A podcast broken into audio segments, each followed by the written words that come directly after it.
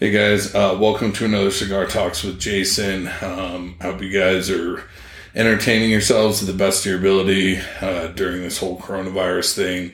Me personally, I broke my right ankle like four or five days ago. So, on silver lining is I couldn't have picked a better time to break it because it's not like I'm missing out on much. Uh, today, what I want to talk about is a little different than what I usually talk about. And the basic idea is stop complaining. Um, and I mean this with all the love I possibly can. And, and this isn't to, um, insult anybody. It's to perhaps, uh, maybe give you a different way of looking at things or, you know, uh, hopefully you're able to take something away from the video. But um, what uh, started this is I read an article online where this gay porn star is demanding that bottoms get equal pay as tops. And it's really easy to let emotion in and be like, oh my God, that's so wrong, blah, blah, blah. But that's actually not based in reality in any way, shape, or form. The simple fact is, there's more bottoms than tops. Therefore, tops are going to get paid more. If you look at straight porn, women get paid 10 times as much, or women get paid 10, 10 times as much as men do.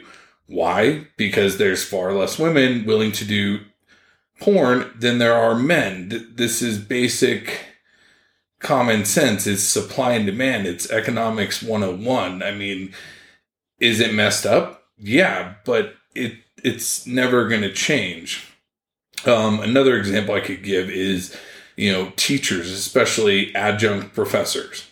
Why did they get paid so little? And for me, I love and respect all teachers, professors. I have just an absolutely fundamental amount of respect for them. Do I think it's wrong how little they get paid? Yes. But logically, the reason they get paid that much is because what are you going to do? Quit? There's 20 people lined up to take your job.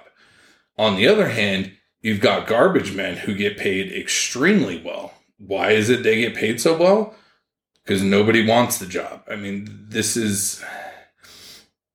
And how I want to tie this into to people in day to day life is so often, and I'm totally guilty of this myself. Um, anyone who knows me well will tell you there are rare occasions that I'll do this, but I've lost count of how many times um, I'll hear someone or someone I know will hear someone constantly complaining about their body.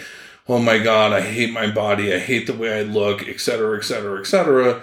Oh, let me go eat this donut and then let me go watch Netflix for 10 hours and, you know, let me go eat these five pints of ice cream. Well, obviously, you don't hate it that much because if you did, you would actually do something about it. And this is not me saying, oh my God, you have to have a particular body because, like in all my other videos, attraction is completely subjective. And I don't care what your body looks like, someone out there considers you a perfect 10. So this is not about the way others perceive you or would be attracted to you. This is how you view yourself. And the point I'm trying to make is if there's something you don't like about yourself or about your life or whatever it is, either stop complaining about it or do something to change it. I mean, I remember uh,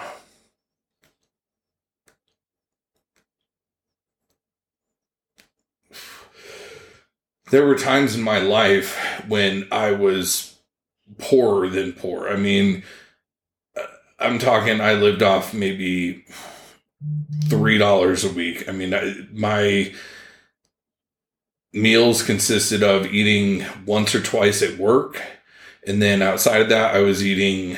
I would buy like a stack of corn tortillas, like the lowest grade cheese possible, and some beans, and that's what I lived off of. I mean, I remember walking by McDonald's and thinking I would cut my left arm off for a Big Mac, but I couldn't afford it. And the thing is, though, that I didn't sit there and wallow in that and choose to feel sorry for the rest of my life. I was like, screw this. I hate this.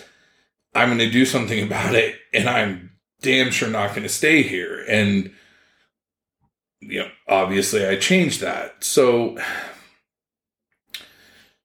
what I'm saying is invest energy and time into the things that matter. You know, it's kind of like the the Serenity Prayer from Alcoholics Anonymous.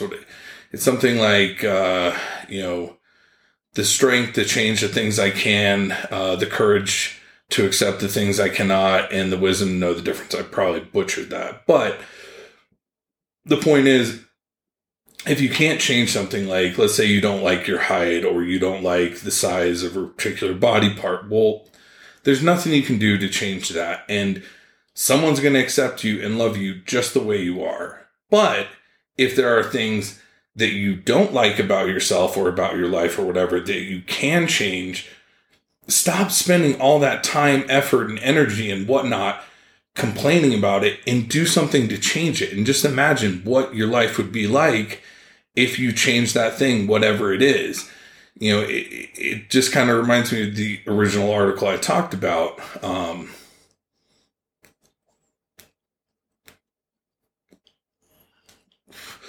this guy's sitting there complaining and bitching and moaning, going on and on and on about how it's so wrong that bottoms get paid less than tops, etc. Well, if that's the case and money is what drives you, which is perfectly okay if that's what drives you, then go be a top. It, it's really I mean, what 90, 95% of people can't stand what they do for a living. So, welcome to the club. I mean, you know, as far as society as a whole goes. So, the thing is, like, you know, if someone wants to become a teacher, uh, which is something I'm actually strongly considering, um, you know, I have to make peace with that. That if I want to become a teacher, I'm only going to make this much amount of money and it's a cost benefit analysis. What matters more? You know, don't, don't go be, uh, you know, a janitor or work at McDonald's or, you know, some low paying job, which is perfectly okay. I, I, me personally, I would happily date someone who's a janitor or at McDonald's. I don't care as long as they have a job. But the point is, don't go get one of those jobs and then complain all day that you're not a millionaire when the second you get home, you're watching reality TV the rest of the night. So, the moral of the story is if there's something about you, your life, whatever you don't like and you can't change it, I implore you just let it go. Be yourself. You're amazing just the way you are. But if there's something that you don't like that you can change, either stop complaining about it and put your energy into something else or do something to change it. And just imagine, like, you know, let's say, know, you know, let's say, for example, I, you know, was having tremendous side effects from, you know, smoking cigars and, oh my God, I hate the fact that I smoke cigars, etc. Well, I'm going to think about what my life would be like if I didn't smoke cigars. You know, how much more money am I going to have? How much better am I going to feel physically, etc. And I'm going to work towards that goal. I'm not going to just sit here. So I really hope you guys are able to take something away from this. Again, I'm not insulting anybody. I'm not attacking anybody. I'm just trying to, you know, on one hand, there's emotions. On the other hand, there's logic and reason.